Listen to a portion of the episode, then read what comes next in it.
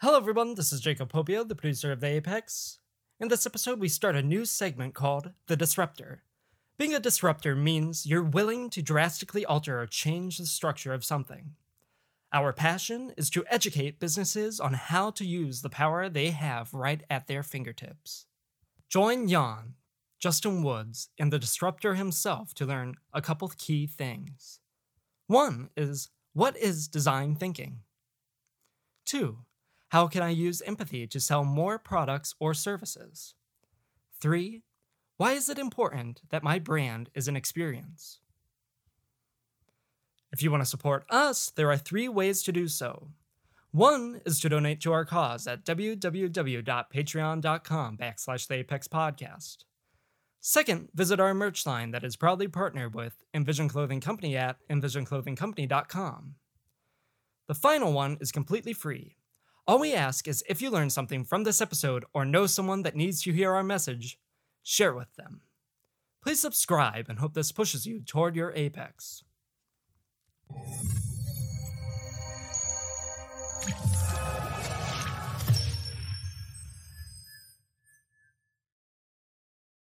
What is going on, Apex Chasers? So, today we are introducing something I'm super, super excited about because it is a brand new segment um, for the Apex podcast. And we're we're bringing in more people into the Apex Communications Network family, right? I know that you've recognized probably one of the gentlemen on my screen right now for a video that we've done in the past. However, having both of these people on the stream at the same time, not in the same room because of the Rona, we are going to talk about how to disrupt industries. Like the, the amount of knowledge that is about to flow through this segment specifically, and not just because of the two people that are here, but there's also another two that we're going to be pulling information from to talk about what it means to be a disruptor. And we'll get to that here in a little bit. But first, I'd like to introduce both of the guests that are on here uh, with me today. Down below me over here whoop, is Mr. Justin Woods. Justin, welcome to the show. Morning, Jan.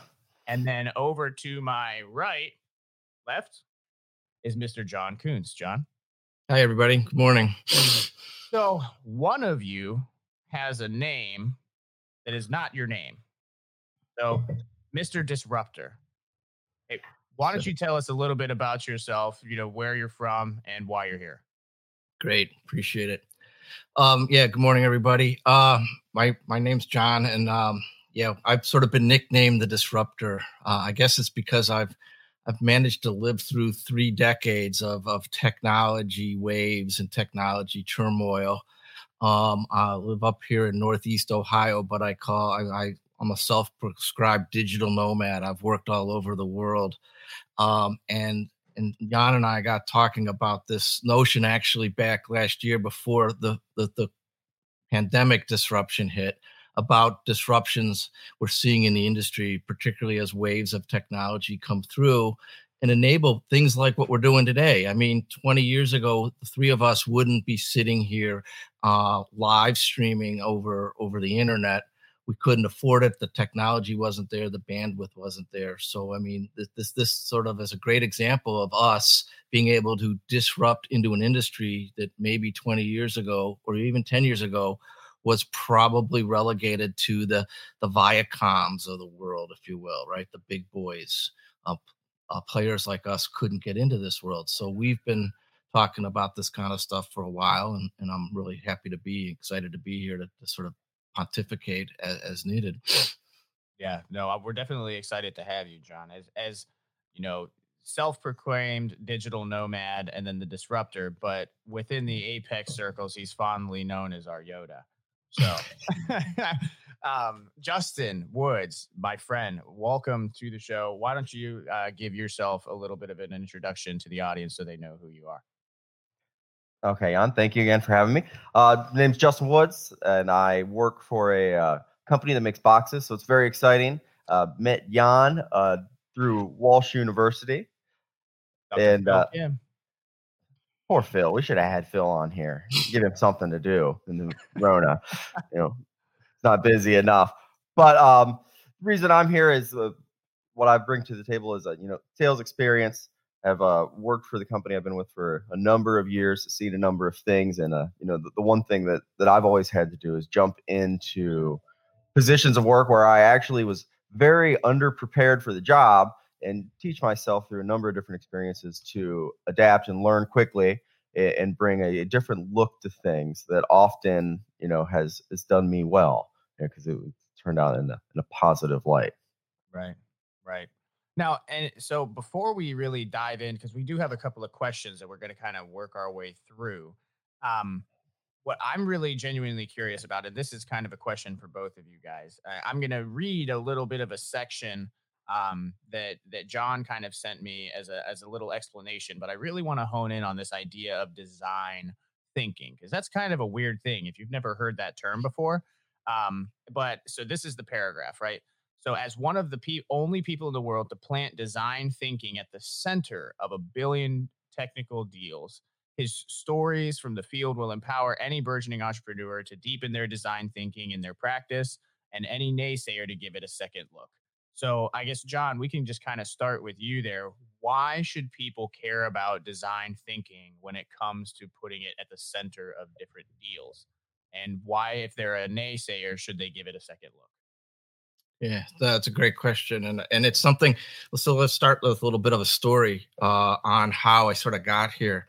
Yes, so I back in back in 2015, um, I was part of a of a acquisition team. So I was part of a due diligence team that went after that was looking to buy. Our company was looking to buy a, another company, a smaller startup, and they had a very transformational, very innovative solution, something that had sort of wasn't mainstream within the technology software space.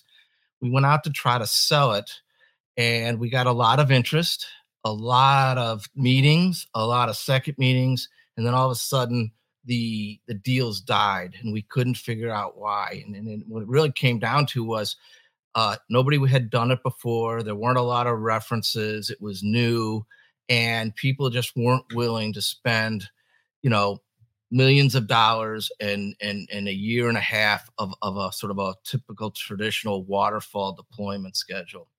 So a couple of my colleagues and I sat around and we came up with an idea uh, and we sort of analyzed the situation and we built we divided up the sort of what this software pa- platform did and we we identified the personas that would interact with it we then sort of went and said we empathized and we built empathy maps and other other design think we used design thinking tools that started to dissect the whole situation and we, the end of the day, we came up with a process where we would work with our clients. We would take them through this sort of design thinking method, uh, identify uh, value props um, and problem statements that we were trying to solve, and then we would boil it down into a 13 week sprint or an MVP that we could sort of phase in on an agile format and something that somebody could get in low cost, high value,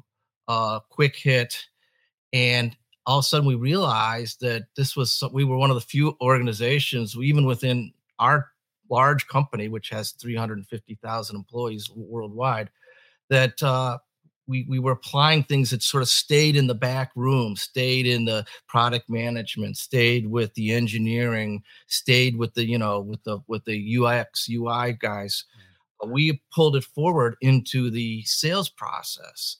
And all of a sudden, we were really sort of connecting with our clients and putting together deals that really resonated. And, I, and we built these roadmaps and design thinking, they call them the cake roadmaps. So it's the idea of we start with a cupcake, we build a birthday cake, ultimately, we, we deploy the wedding cake. All our taste good, quick, but they take some are more expensive, more complex, take more commitment um, and so we've been now doing this for about four or five years, and it's really starting to pay off in a very, uh, we're starting to get, you know, traction throughout our organization as well as our clients seem to, uh, to uh, really sort of resonate with the, the approach. Mm. So that's yeah. uh, I'll come back to some other things on, in a second on that, but that's the general idea on how and why we sort of decided to, to pull this forward. And as I, based on my research, we're we're one of the few organizations that sort of take design thinking out of the like I said, out of the design, out of the product management, out of the UX UI world, and into the sales management world. And it's been pretty effective for us. Yeah. Now, now, Justin, I know that me and you have had multiple conversations about just being scrappy salesmen, right? Like going in and you have to make sure that you're using whatever technique that you can to find leads, to find qualified leads. You know, you have to be able to problem solve on the spot, on the fly, on site with the clients.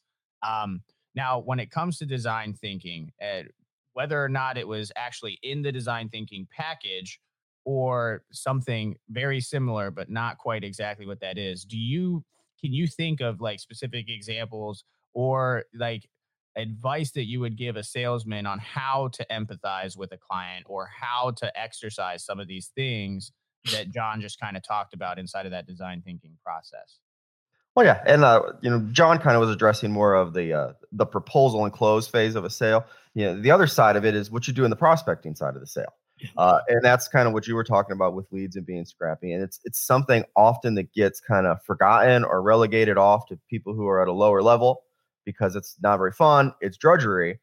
But you know, the process of doing that teaches you a great deal more about the people you're trying to get in touch with uh, than than you get once you're in there. I mean, you learn so much about you know is this person someone who actually responds politely to people.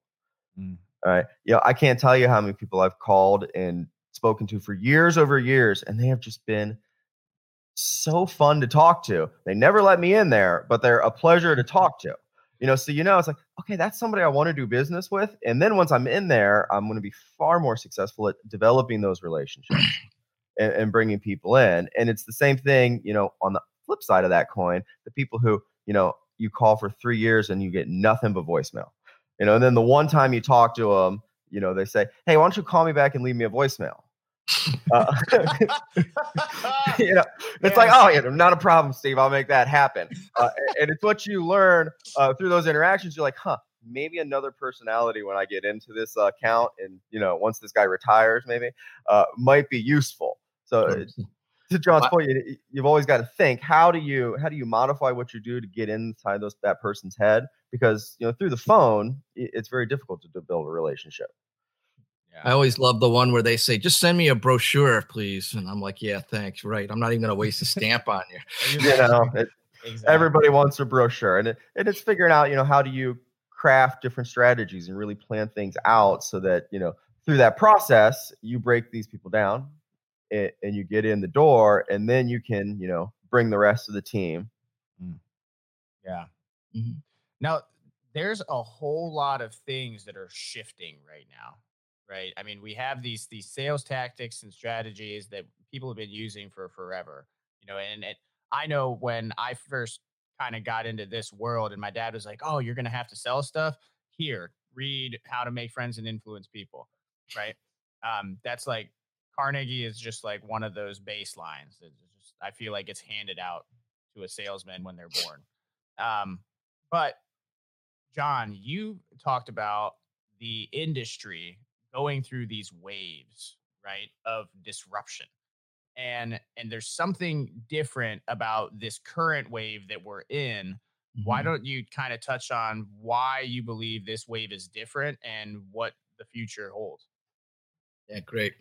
Um, yeah, so for of us that have gray hair, we've seen this sort of, as I said, a number of of waves um, within the technology space, and that's what we do in technology, right? We we take technology, we make it bigger, better, faster, cheaper, and if you look at the history, really from probably the 70s, and I won't bore you with the, the with the history lesson, but we've gone through a series of waves, whether it be the, the pers- introduction of the personal computer or client server or e-business and cloud computing. And, and we're in a wave now that um, I think his, mo- his motion sensor lights just went off. Just stand up and wave your arms around, Justin.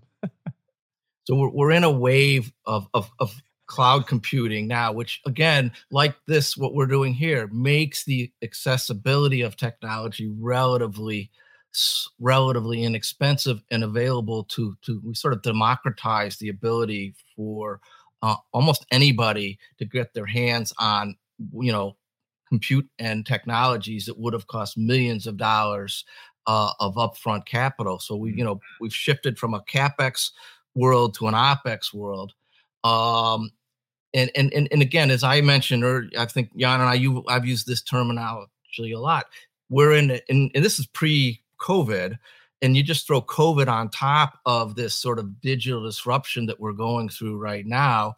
Um, with in, again throwing COVID on top of that, we sort of got the double whammy. But it's like I like to say, we're we're in a world where you're either the disruptor or you're being disrupted, right? You're either the taxi cab industry or you're Uber. You're either uh, you know Airbnb or you're the hotel industry.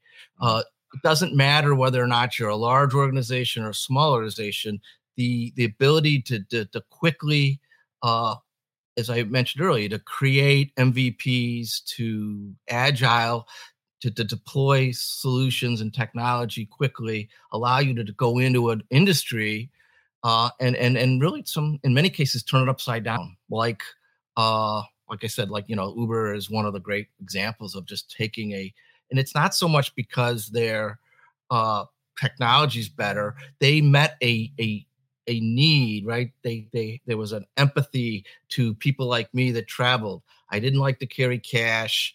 I, I, I didn't want to figure out if I needed to tip somebody. I didn't want to sit out on a corner and try to find, you know, wave a cab down, right? I just wanted somebody to come get me, take me to the airport so I could go home, kind of thing. Mm-hmm. So that's what I'm seeing, and so it's it, it's again it's a it's sort of the perfect storm of access to high powered technologies and networks and bandwidth at a at a opex price allows entrepreneurs like you guys and and others that I mentor to get into a business, create uh, applications, experiences, and we'll talk a little bit about the experience disruptor in a minute um, but but create experiences that then can really uh, you know literally upset it's the david and goliath syndrome in, in all of mm-hmm. our respects yeah i know that um, one thing that i've heard a lot of lately is that mm-hmm. um, there's and i don't know how true i really hold this but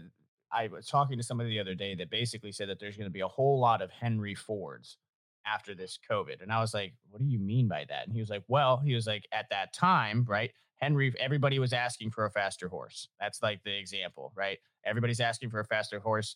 Henry Ford is like, nah, I think we need a vehicle. Let's let's try let's try this route, right? Let's let's look at the um, solution to the problem that the general public doesn't seem to see.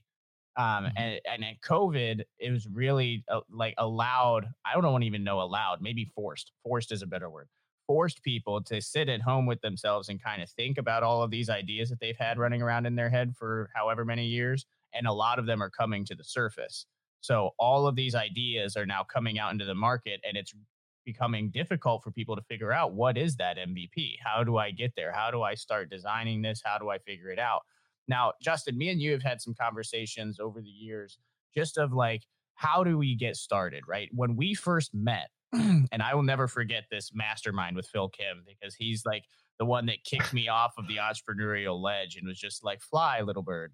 Um, we were sitting in that in that office, and Dr. Kim, we were talking about something, and I forget what I I think I said I'm not a business major, right? That was my thing at that point in time because I was just graduating college, just starting to get into this. I had no idea what I was doing. I still have no idea what I'm doing, but he said, Do you have an LLC? And I was like, Yeah. And he was like, Well, then you're a CEO. Start thinking like one.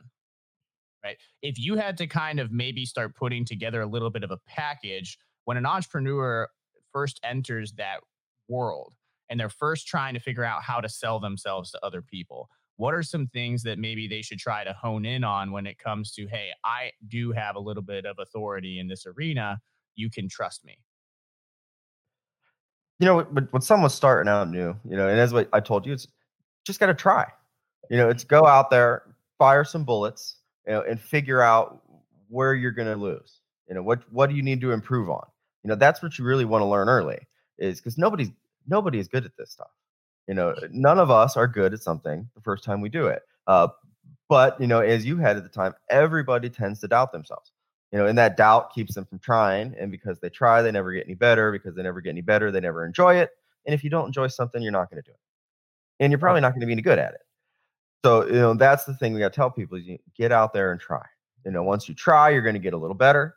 Then once you get a little better, now we can start planning on. All right, what has been successful for you? Let's let's maximize those particular points and push the ball forward you know, and start thinking of people, hey, you know, think it out at the beginning. You know, walk through this rationally. How am I going to make this work? Start playing with numbers. What am I going to do? All right, I don't start asking yourself, why do people want this? You know, to John's point, what is the experience? You know, what is the uh, the anticipated need that you think you have for the market? And now go out and test that theory. And is your if your you know if your intuition's right, you know now let's start putting money into this. Let's build this. Let's break this down and bring in people you know as we all have done and start to bring in some people to help us. You know everyone no one wants to ask for help. You know i might be good at sales but i might be pretty terrible at accounting. You know or i'm probably not the guy who should uh let, let me go out and do some hr maybe i want to draw up some uh some, some some bro science legal documents you know feel good about it. see it's knowing when to bring people in to help you and what you should keep it, to yourself as the entrepreneur who who really has the vision and the passion. Yeah, and figure out how do we convey that. I'm super intrigued because when you first started that sentence, right, you started off with figure out where you're going to lose, right? You didn't say figure out where you're going to win as the first step, right? Figure out where you're going to lose. And and the, the first thing that popped into my head is actually the first time I met John. Well, the second time because the second time that I met John, we had to give a pitch up in Cleveland and we gave this pitch and it was for a physical space right with a crap ton of overhead a whole bunch of equipment we'd have to purchase a building we would have to build out and essentially that pitch was like ah the idea is kind of cool but this idea actually sucks like you should go you should go pursue another idea and so we drove home and i remember just crickets because jake popio my co-founder had been talking all day. I want to give the pitch. I want to give the pitch. I want to give the pitch. Goes up and gives the pitch. Bad reception. And so we're like talking about it on the way home. And we're like, okay, so what do we do now? And it's like, well, I guess we just need to chuck another turd at the wall and see if it sticks. and, you know, we run through iteration after iteration after iteration. But what I love about this agile, um, you know, framework and design thinking, um, which we actually should probably talk about what agile is, just for people that don't know what that is. So, who wants to take that one? I'm going to let John do it because I was going to ask him to define some of his earlier terms. you know, for for the lay people in the, the audience, non, the non-technical. You know, yeah, uh, was, was that an MVP or an MVP or? Uh, sorry, that's my Is bad. there a most valuable player on the? Yeah, yeah no, yeah. It, MVP stands for minimal viable product, and so in in the in in, in agile is just a a it really like I said again trying to apply some of these techniques that the people that are building technology and software i'm trying to pull those forward into sort of the, the sales side of the business. Uh, but agile is nothing more in, in, traditionally the old days, right?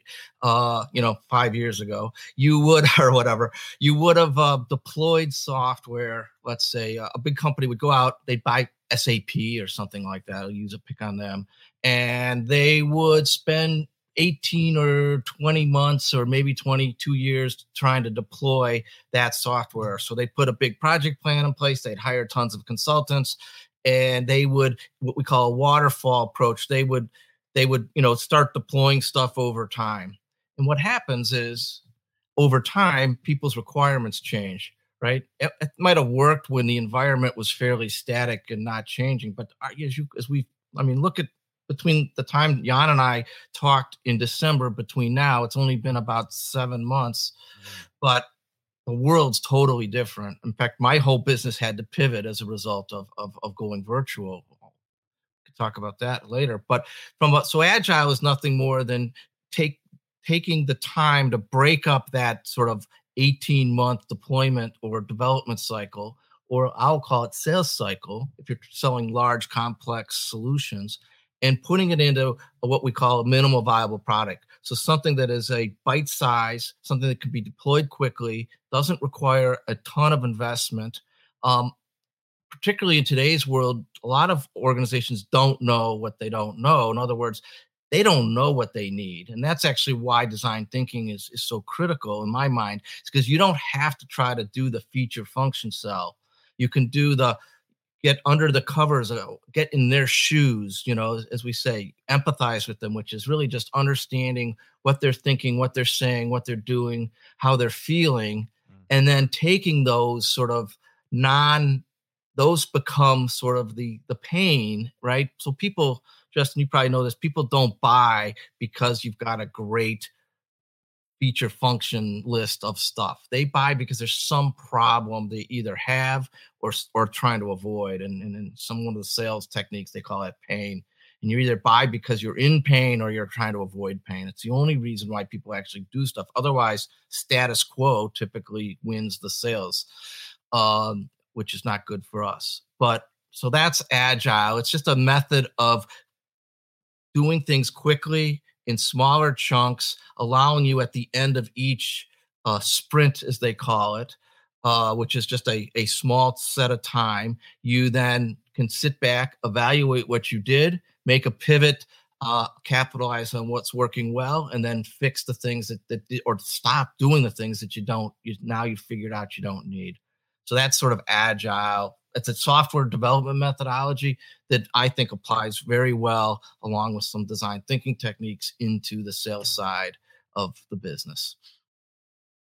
Yeah, I would definitely agree. I mean, and and we actually use the the agile framework um, for not just our audio, you know, editing and our video and our content creation teams, but also for the business development side. I mean, it's very much set up so that we can quickly kind of pivot back and forth, right? Um, I I always heard, you know, whether it's the pain or not in pain, I've always heard that you can only really sell two things: sustenance or convenience.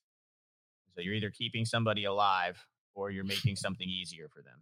Right. Um, those are the two things that uh, my dad always said are the only two things that you're ever really going to sell. Um, and then now with the agile framework, and we're coming up with these minimally viably products, and people become over time experienced disruptors, right? So why don't we break that down into two things? And like, um, I'm actually curious to reverse this. So I'm going to ask Justin this first, and then I'm going to go to John because I want to see what his perception of what that kind of phrase means um, prior to John diving into the explanation. So, Justin, if you had to kind of explain in your perception what an experienced disruptor would be, um, what would they, what qualities would they have? You know, luckily for you, I did have a minimal amount of time to prepare an answer. so, uh, as I see the term, and in the context of what we're saying, you know, an experience disruptor is someone who who is looking at the experience that another person is having and saying, how can we modify this experience to improve it, to improve engagement, to improve adoption, to make it an easier thing for people. You know, and, and that takes a different kind of thinking. It, it requires somebody who can bring fresh eyes to situations, all situations, which is a, a difficult thing to do. Uh, but if a lot of us sit down and think about it, you know, those are the most times we've been most successful is when you were the person who walked in knowing not a, a great deal about a situation, but you said that one thing that kind of cleared the logjam for everybody else in the room because they were too stuck in their little box right. and they weren't going to see that. So that's the role that an experienced disruptor plays on a daily basis. They're always trying to step outside of that box and say, how could these things be done differently? How could we improve this this situation for all involved? Right. Right. I always say it's, it's the people that can. hey, I'm gonna need a I'm gonna need a grade on that response. I mean, we'll, we'll do. I, will go A minus. All right, that's. I was going to give you an A. I think it's actually you're, you're spot on. yeah, well, I'm just like I'm. I just need to give Justin like that uh, final push, like, hey, you know, you could always be better. No, because he do, he does that. He gave me a seven. A seven shouldn't even be on the scale. From one to ten, time. seven's the cop out. like me, I never give tens on those scores. I always give people nines, no matter how good they are. Always right. a nine. Right now, you know, seven's like I didn't want to make you feel bad, so I just it's not a six. Right. That, that with but the experience itself. So when somebody is inside of a sales cycle, right? I want like John, I try to empathize with like the customer at that point. If they have an experienced disruptor coming into their workplace, how Mm-hmm. might that customer be feeling if the person is executing it well?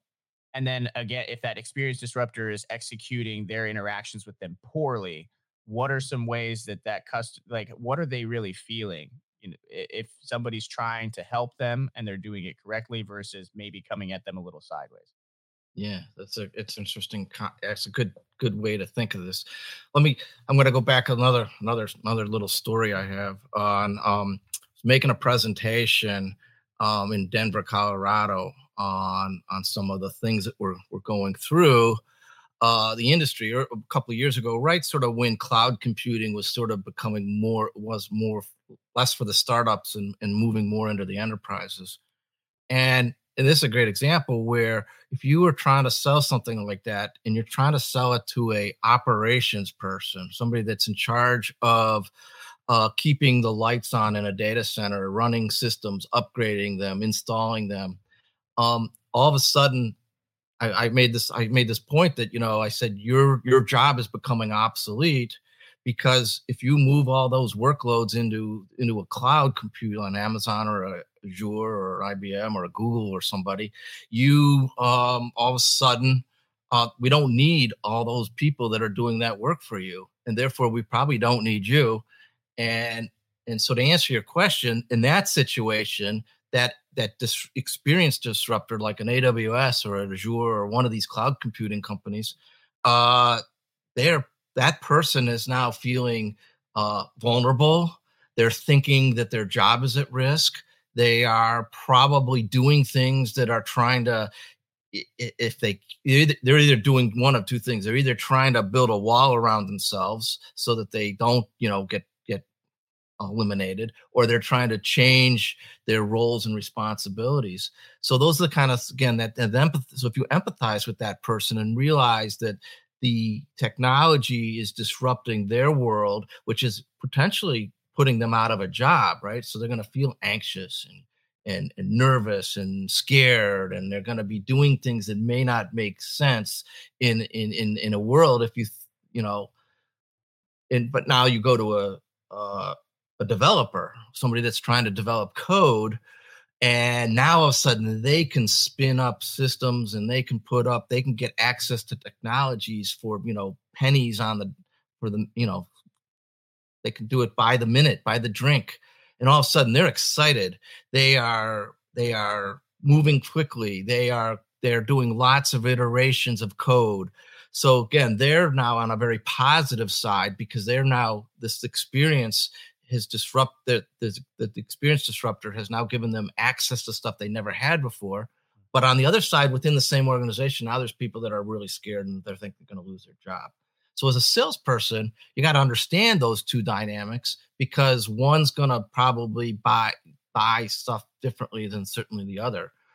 So that's that's sort of why i think this whole experience uh it's it's hitting people in different ways some positive some negative and getting back and understanding and empathizing with that particular person that you're dealing with um, is going to really help you understand how to and not only a how to navigate the sales process or the sales cycle but also just to come up with solutions that are going to be help them you know get out of pain or get them you know save their job or or stuff like that Right. right. I see Justin unmuted himself. So what do we got, boss? Oh no, I was just going to comment on what John was saying. You know, and in that process, as you said, you know, you're going to have people who may potentially lose their jobs in that decision, and you've got the, and your job is the, is the salesperson say, you know, I want to make sure I bring a solution for both of these problems to the table, and to Mhm. clearly say, you know, if I want to sell the software that's going to put these people out of work, how can I also show my empathy and show my my humanity by saying, and here's a plan for these other workers. Right. You know, here's some things that I thought about that you could do to repurpose these people to help the organization Mm, so that everybody wins. Now, Mhm. sometimes the math always doesn't work that way. That's reality of the world. But then that's when, well, what creatively can you do? Can you say, well, what maybe with some of these savings, we're able to provide some type of support for these people, which is a going to go a long way with them, but also go a long way with the community. Okay, and you as the salesperson have already thought out some of these failures that companies tend to accidentally overlook. Mm-hmm. And there go my lights again. Man, when I was done talking, it was perfect. You got to wave your hands around. So, you know, to finish that story up, actually, so after my presentation, I'm, you know, doing the little thing. People are coming up, talking to me at the podium and stuff. And some guy walks up to me and he goes, because I basically said, if you're in this kind of role, be prepared. You're you're vulnerable, right? And this guy walks up to me, goes, "Man, I just got laid off from my job. And I went, Oh my God, I'm so sorry. And he goes, No, you're spot on. We started moving things out of our, you know, traditional world into this more cloud computing world. And I didn't need the the the the, the systems programmers and the the, the the the rack and stack guys that that you know put the computers up and maintain them and all that stuff and he said all of a sudden i was running a team and all of a sudden i didn't need i i, I cut my team back uh, to and then all of a sudden my the manager realized they didn't need a manager and so they they he literally guy lost his job at the end of this but it was like so it was sort of a I felt really bad for the guy, but at the same time, he sort of resonated with the, the fact that this is what's going on in the industry today. Yeah, I mean, and, and the thing is, is that if the experience disruptor comes in and and we're starting off with the experience disruptor being the salesperson at this point, right? Coming in and, mm-hmm. and implementing and trying to help get this new product started getting the snowball pushed off the side of the mountain, so to speak. Um, you really have a couple of options as somebody that is about to get disrupted. And that's something that I kind of want to hit right here before we get into our kind of wrap up, you know, section. Um, that, that this this final like 20 minutes. If you say that you're really only ever two things either actively disrupting an industry or actively being disrupted what are some techniques maybe to figure out if you're getting disrupted or you're about to get your crap rocked super hard and like ultimately get just completely flipped upside down what are maybe some telltale signs that people could keep an eye out for that they're like ah maybe i should start trying to think innovatively otherwise i'm screwed Hmm. Dun, think dun, about. Dun. Yeah, that's a good question. Um, I had espresso this morning, so I'm like, my brain is just whoop constantly moving right now. No, no, no. Well, I mean, some of it is I, I would I would I would almost flip it backwards and say, you know, it's don't think it's sort of like don't you know that light at the end of the tunnel is probably the train coming to run you over, right? it's it's yeah. it's coming one way or the other, particularly in large, you know, and so um, you know, like I said, you're either the taxi if you're sitting around, I mean, the, the telltale sign is don't be the taxi cab industry, right? Don't try to sort of that, you know, put artificial barriers in place to stop this disruption, right? Right. Because it's it's eventually the market is going to uh, you know, fail. And then a lot of people, I mean, the taxi cab industry in New York City, you know, the monikers, the, the, the medallions went from whatever it was like a million dollars of medallion to a, you know, 300, 400,000 dollars a medallion. You know, people right. are losing tons of money. Um, and, and, but you, you know, look at the hotel industry like Marriott's and those guys, they're, they're, they, they, they're, they're not, they're embracing the disruption, right? They're looking at ways to change their business. Obviously they've got a bigger problems with the covid stuff but they're looking at ways to sort of be more like an airbnb. We do an airbnb not because you know the marriott's or whatever the hiltons or whatever the world are are they're great organizations. I i mean i spend 100 nights you know used to spend 50 nights a year in hotels. Um the convenience of me booking an Airbnb is is is what I like, right? So if you can start to build that experience, you're going to compete with the Airbnbs of the world coming in. And and the Airbnb, if you know that story, it's the reason they call it Airbnb is because the guy dreamed up selling, renting, if you will, air mattresses on his living room floor in New York City or something like that. Mm-hmm. And right, so he came up with this idea that he met a need where people needed quick, cheap sort of you know you know places to stay. Didn't need a lot of fancy you know you know concierge you know rooms or executive suites or whatever. And then he built a, a technology platform to support it. Um, and so that's sort of what I think, you know, especially entrepreneurs. Uh, we, hopefully we can. I want to talk a little bit about this sort of how do you apply some of these things to the to the art the entrepreneur and the startup world. Oh yeah, because that they're the ones that can have this opportunity now, to, in my opinion, today to truly go in. I mean, 10, 5, 10 years ago, you couldn't compete with a Marriott or an IBM or a, you know, uh, you know, you, you know, the taxi cab industry, you name it, right? But now you can. Um, like so, that. so that's sort of you just that's I, I'd say it's coming. So don't don't be take your head out of the sand and, and look at it straight ahead and and, and, prepare, or look at ways how you as an entrepreneur proactively look at the experience that you know I like to say in the in the session we did, Jan, uh, a while back, I talked about the sort of the you know the the Mr. Coffee coffee machine that you make a cup of coffee on is not an experience, but going to Starbucks and buying the five dollar, you know, double chai latte, blah blah frappuccino, whatever, uh, you know, is an experience. There's still the cost. The cost of making that cup of coffee is probably about the same but mm. but one is you know one sells for a couple bucks or 50 cents the other sells for three or four dollars and that's the because you're buying that experience and people we're, we're, i just read an article the other day about we're really turning into an experience economy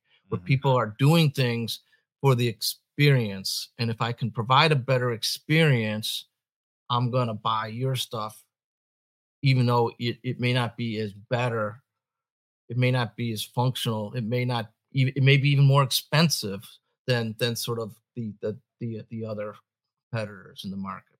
Yeah, I really think that like as the person that is trying to figure out whether they're being disrupted or if they are actively disrupting, if you feel like you're about to get disrupted, you just need to stand by to get some you know.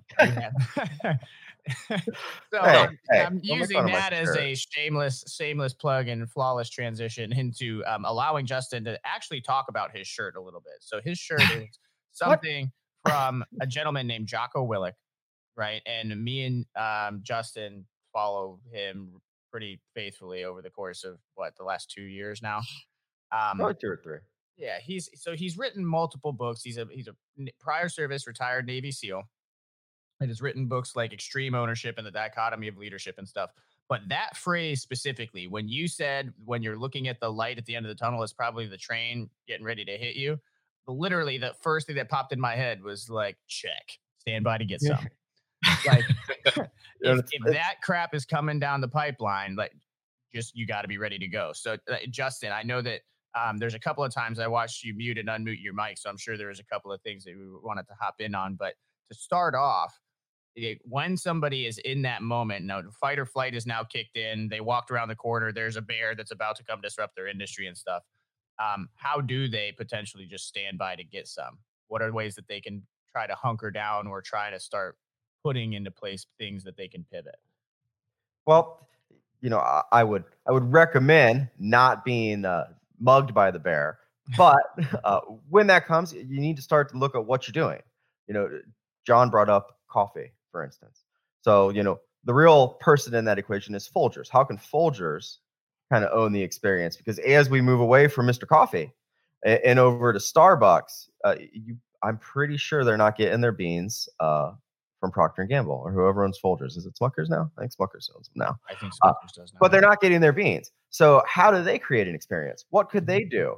Uh, personally, you know, could they sell or market other products with theirs? Say the French press, you know, or other ways to make coffee, a, a drip thing at home. You know, you go into your local coffee shop and you see all these fancy devices. Uh, but maybe I'm that consumer who doesn't like to go in and talk to a bunch of people or be bothered with having to get my uh, myself out of bed an extra 15 to 30 minutes earlier so I can wait in that silly line to get that excellent cup of coffee. You know, mm-hmm. there's a market there too. And that's the thing you've got to look at it again is you know, the train's coming. Uh, it's going to get here. I eventually need to figure out how to take it head on. But how do I make small pivots along the way so that I can make sure I remain uh, alive and viable Mhm. to eventually figure out how am I going to deal with this train when it gets here and open up some breathing room. Uh, and and the real message for for business owners and entrepreneurs is once you're complacent and once you're comfortable, you should immediately feel uncomfortable because that's a sign that something's coming. Uh, The moment you know, the moment that I get complacent and I'm not constantly saying, "All right, where am I? Where's this next uh, door going to open? Where's this next problem going to be?" Uh, then there's a problem, and that's where I think a lot of businesses find themselves is where uh, we're happy, we're content with what we have, uh, and we take that for granted. Right. And like I said, that should be a signal more than than something you're excited about. Is oh, I'm content. This means I'm probably getting stale. This means I'm starting that downward curve of this journey, Right. or maybe about to go up over the hill, but you know the downside of the hill's there. It's just a Mm-hmm. matter of time. Right. Yeah. And that's kind of our whole apex principles, right? Like you reach an apex, you have two choices. You either go down or you plateau, reevaluate, and chase the next one. Like you have to figure out what that system is. And you have two options. You either try to maintain, step back, reevaluate, and re engage, or you just start going immediately off the cliff. Um, I'm going to kind of give a little bit of a personal testimony to the entrepreneurial side and the startup side. And then I think that this is the perfect time to really dive in and get into the nitty gritty of that entrepreneurial startup world. Um, so what you guys were, we're talking about the train coming down the tunnel and all this other kind of stuff. And I just kind of had this epiphanous thought, I think, of of what it was like in the very, very early, early stages, right? Uh, of of owning a startup. Um, and right now we're still very much an early startup, but two years ago, we didn't even know what we didn't know, right? And that what happens is is that you encounter a whole bunch of different trains along the startup journey. The the issue is when you first start, they're really close together. Like you walk onto a train track, you're like, ah, I'm safe. Boom, right? Get punched. And then you like, you're like, okay, maybe I'll try this train track. And you like stumble over to the next one and it hits you again. And then you like kind of walk, you're not like crawling, like praying to God that you don't get hit by another train and then you still get smacked. But then the eventual goal is to be able to see that train 100 miles out. You know, and that's what entrepreneurship and I think being in the startup world really gets you to be good at is A, being able to take a punch as much as Rocky, right? But then also slowly going from just 2200 vision to 2020 vision to 2020 vision with binoculars, where you can now see ah, you know, I'm watching these market trends. I'm watching these companies. I know who the influencers are. I know what they're talking about. I'm trying to watch the trends. And now I'm starting to get better at pr- almost predicting when that train is going to be on my set of tracks. And so if I know that it's going to start being on my set of tracks three to five years from now, I'm going to go up to one of those turn points and pull the lever and alter my my path just slightly. Um, so inside of that context, uh, John, what advice or other insights would you have for entrepreneurs and startups, uh, particularly in Northeast Ohio and the Midwest, as it kind of pertains to the way that these disruptive market positions, um, in order for them to continue remaining competitive and growing their businesses? Sure.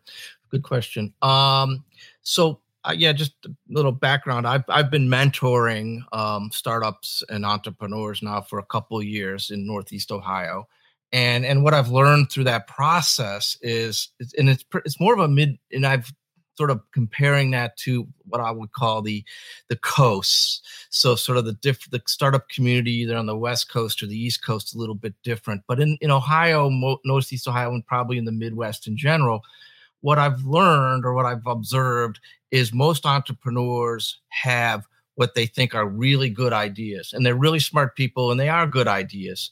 Um, but that doesn't necessarily mean somebody's actually going to buy it. And so my advice always is to the entrepreneurs, at least that I've been mentoring, is take your idea.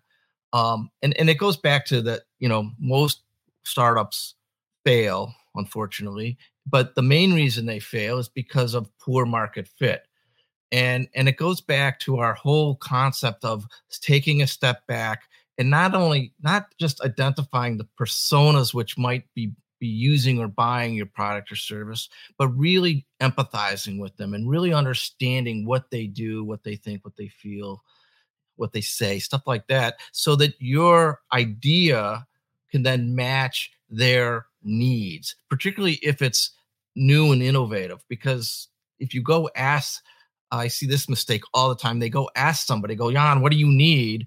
I, and they go, I don't know, or they they ask for you know world peace and hmm. solving hunger and a COVID vaccine all at once, and you either can't deliver it, or if you could, the cost would be so prohibitive nobody's going to buy it. So my advice to entrepreneurs is take your ideas, which are good, but don't take them for granted that they're just because it's a good idea, somebody's going to buy it. Take mm. that time and analyze your market and and don't just identify the, the personas within that, the buying personas. There's so much work done on buying personas, and I think people stop there. You need to take it to that next step, and that's where this whole design thinking concepts come into play. Um, now, when you say buying persona, what what do you mean by developing a persona for somebody? So persona is the core of a of a of a of, a, of the design thinking process, right? So you identify, let's say, a a like I'll use technology as an example. I might have a a CIO as a persona, or I might have a finance CFO as a persona, or I might have a developer as a persona, right? And and so you when you try to sell something, you try to figure out what uh you know you might have procurement i'm sure jace justin in your world you've got people different personas that you talk to and you sell to um, and people try to identify those many there's all kinds of stuff from a lot of organizations on identifying these personas and that's great. Um, and, and essentially what you do is you dissect the person. A persona like it's a what it's a male he's college educated he you know he, he might have two kids that kind of thing. But um that my take is don't stop there. Just because you've identified what this persona that you might be selling to might be look like take again walk in their shoes determine whether or not their needs and their concerns and the things that are disrupting their world um, are something that you can actually provide. I mean let's take covid for example. You know don't go try selling somebody a like a if let's say you're selling education or training right? I'm, that's actually what i'm telling a lot of software companies. Provide training but you're no longer going to sell it as a classroom face-to-face thing it's just not going to happen you're going to have to pivot that training to something you can develop to deliver virtually and the reason is you know and that's a very simple example because it's easy to understand from the covid perspective why i now have a I can't travel. I'm I'm shut down at home. Oh, by the way, I actually have a lot of spare time. I could really use time. One of the things I tell people is, you know, now's the time to get people up to speed and, and get them to adopt, particularly if you're in the software business, adopt your product, adopt your service uh, by by going deep dive into, into the training world. So that's that's the idea of a persona. You take the persona, you you begin to apply these multiple design thinking techniques, which we, we can talk about under on a different show. But that's how you then basically build something or you as an entrepreneur as a startup you you build something that somebody actually wants to buy because there's so many examples of people buy, coming up with great ideas but nobody wants it nobody needs it or they don't know they need it so they don't they don't buy it yeah I always think too of things like um, you guys remember Silly Bandz? Those things that were like rubber bands that have like little shapes of animals and stuff on them that were huge for a couple of years. I always think about like people that come up with stuff that people absolutely do not need and still sell a crap ton of it. Right. And you know, there's a bunch of those. What it like Furbies or like a lot of those toys that were just like you know children's toys always pop into my head too because it's not something that we need but you know, it's not something, but what it's something that people buy a lot of. What do you got, Justin? Pet rocks. Pet no, rocks. Yes. I, I, was gonna say, I was gonna go baby shark. Oh my god. Oh, that baby sharks. I mean, the, the marketing genius behind the most uh, earworm of a song that any child can just tell Alexa, "Baby shark." it's, yeah, it's ridiculous. Yeah.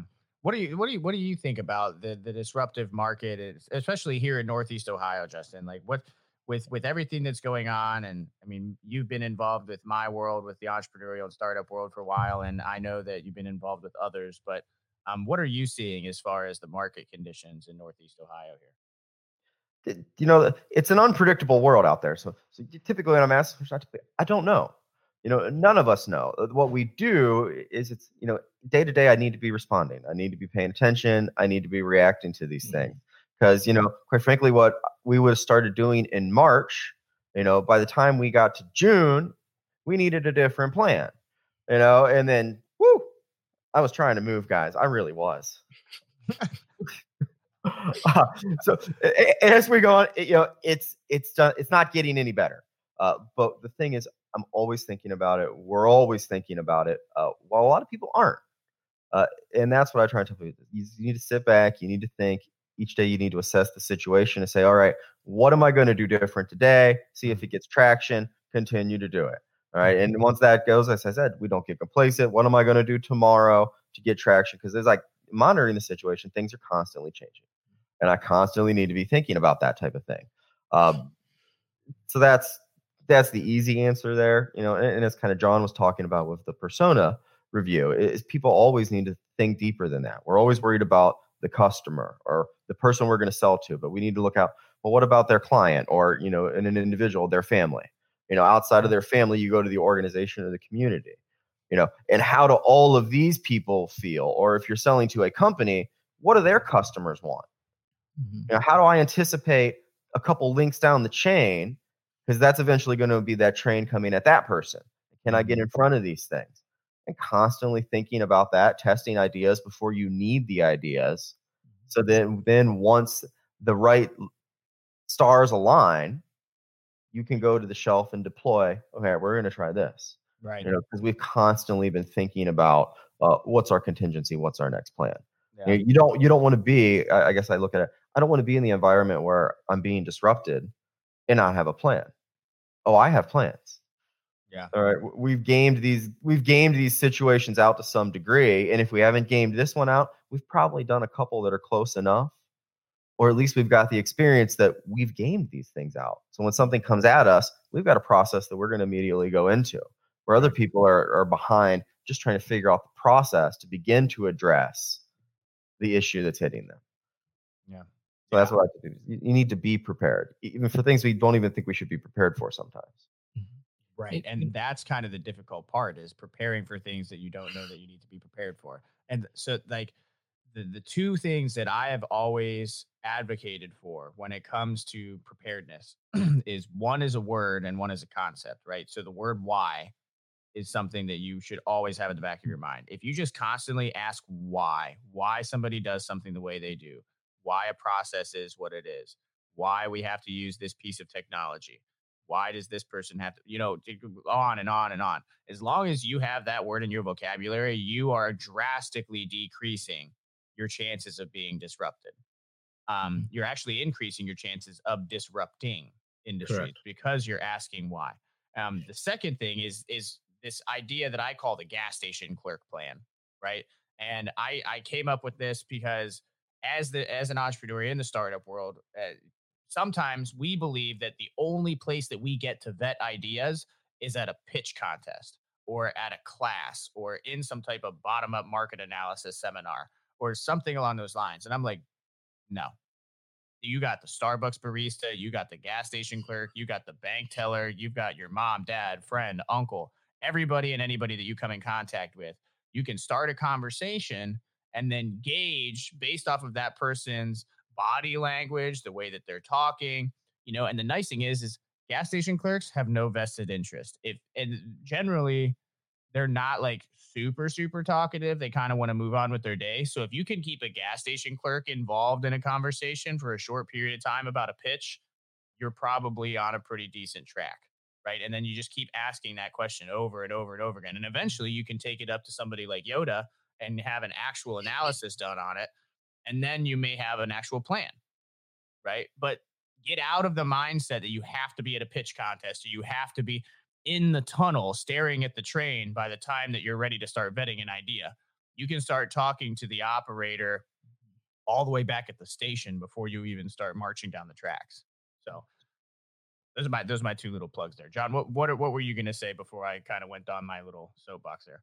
Yeah, I got, now I got to remember. No, I was going to say on a positive side, back to sort of Northeast Ohio, and I think I think if COVID has taught us anything, and it's funny because I've been doing this for years. As I said, I'm sort of the self-proclaimed digital nomad, and and part of the reason I live here in Northeast Ohio is because it's a great place to live. It was a great place to raise our kids.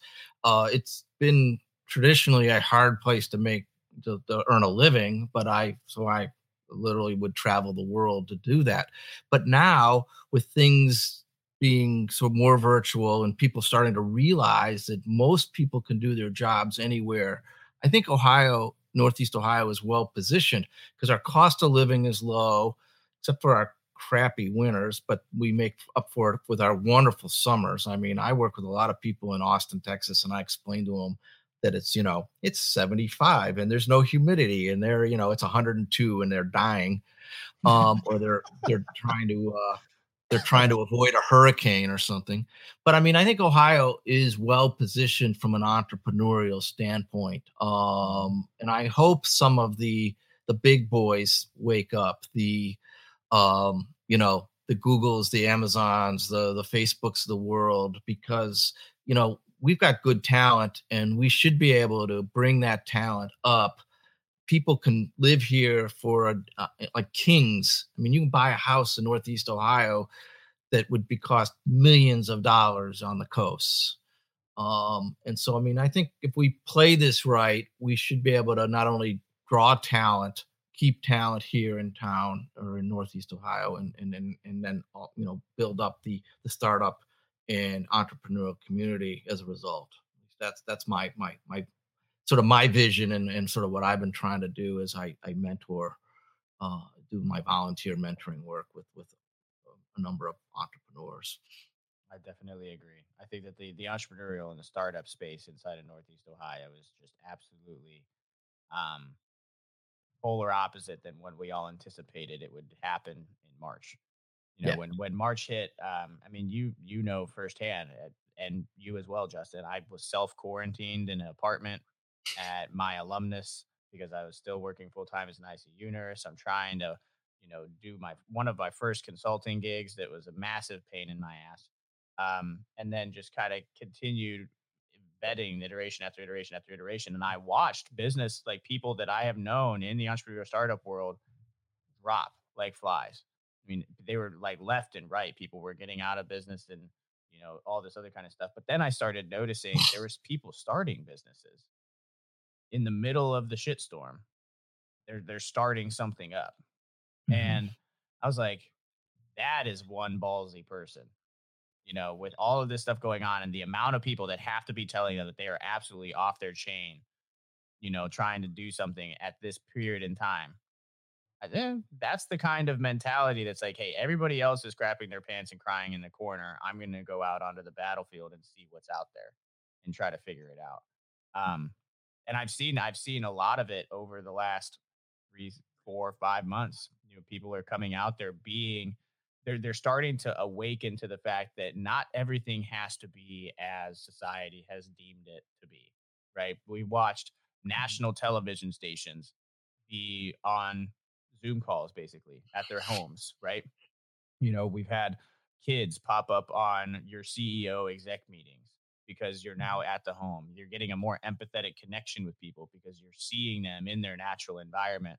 And I've heard from a lot of people, um, and it, it's actually probably about 60 40, 60% saying that they feel less connected, but still there's a good there's a good percentage that's actually say the opposite, that they see a different side of their coworkers because they're now interacting with them while they're you know in their bedroom eating cereal trying to get work done because right. it's a due date the next morning. No i think those, those types of interactions are irreplaceable. Yeah five years ago if your dog started barking on a conference call you would you would cringe. You would be like oh my god you try to hit the mute button as fast as you could or if you you know your kids walked into your home office and you know while you're on a call. But now people are all doing this and so they actually are now empathizing with oh well yeah you have a dog you have a kid you know you have whatever you know and and so i think we're, we really are starting to see more of a human side a human centric um side of, of business which i think on the long and, and if people that can figure out how to play off on that and capitalize on that, I think we'll, we'll do do well. Yeah. Um, yeah. and I mean, look at us. You know, three years ago, we would have we would have probably all been in your studio down in Canton, uh, right in a room. You know, and we would have that would have been the norm. Now we're all in three different locations. You know, doing something that that allowed us to and, and again, part of that's the technology. That's the disruption of the technology that has allowed folks like you, Jan, to be able to, like you said, compete with a with you know with a Viacom, right? We would have never been able to have done something like this uh four or five years ago would have you Mm-hmm. know would have been too expensive the bandwidth wasn't there the technology wasn't accessible um but now you can start to build stuff and i think this again why what you're doing from your community your business is is is is very innovative right because you can uh you're you're you're you're bringing forward good ideas you are um you're you're you're you're starting to play upon uh and build uh, upon the work that you're doing with with your clients and and it's and, and a lot of it's just starting here on on these podcasts Yeah, yeah that's the big thing. Is it's just kind of all starting with conversations. Um, Justin, I, I'd like to kind of give you the floor here before we wrap up. Is there anything that's you know comments, questions, concerns? It's burning at your heart. You just got to get it out to the audience that we can wrap up with. I have nothing. I'm gonna have to, you know, I learned something today, and. I'm gonna do better next time. That's what I got out of it. Yeah, I, I learned something. I'm gonna do better I next love time. it. All right, guys. So I appreciate your time. You know, it's early in the morning, um, and taking the time on a Friday. I know I was talking to Justin about it, and he was like, "Dude, out of all the times, you know, the one Friday that I decided to take off work, you decide to have something at six o'clock in the morning." He's like, "One time I take off work six o'clock." I was like, "Yeah, it is," but somebody suggested we do it friday night and i said nah that ain't gonna work right, right. Yeah, no, I I wouldn't do I'm that still gonna have to do tonight because I still have Jason. Well, I might as well just talk about it right here. So this is one half. I go over here. Whoop, one half of the disruptor team. Right. You'd think after uh, almost 100 episodes that I'd have my rights and lefts down as far as the computer screen goes, but apparently that's not a thing. Um, so we've got Justin Woods down below and John Coots right next to me here. And this is kind of going to be a section of the disruptor that's really focused on how do we use design thinking kind of in that sales world right how are we helping entrepreneurs how are we helping startups how are we de- helping with market fit and selling yourself or your product to the world right the nice thing about the disruptor is that we have another half of the team okay the other half of the team is a gentleman named jason storch and Shways bahati who you'll meet on the next episode um, and they're more in the data side of the world right? Jason is an actual data analyst. He's a data scientist that's, you know, Lean Six Sigma certified. He focuses on process improvement and he really tries to bring all of this these different silos together so that you can have an executable product. And then Shways got his master's in um, human, uh, what is it? Human factors engineering, I think is what it's called, or human systems engineering. So he actually um, studied micro interactions with people and how to increase trust between people and AI. So it's super, super intricate. I'm really looking forward to the conversation with them. If you want to stay tuned to these conversations, all you have to do is either subscribe if you're watching this on YouTube, or you can like or follow the page if you're watching this on Facebook. Um, and we will be putting episodes like this out every single week, um, starting this, you know, with this episode.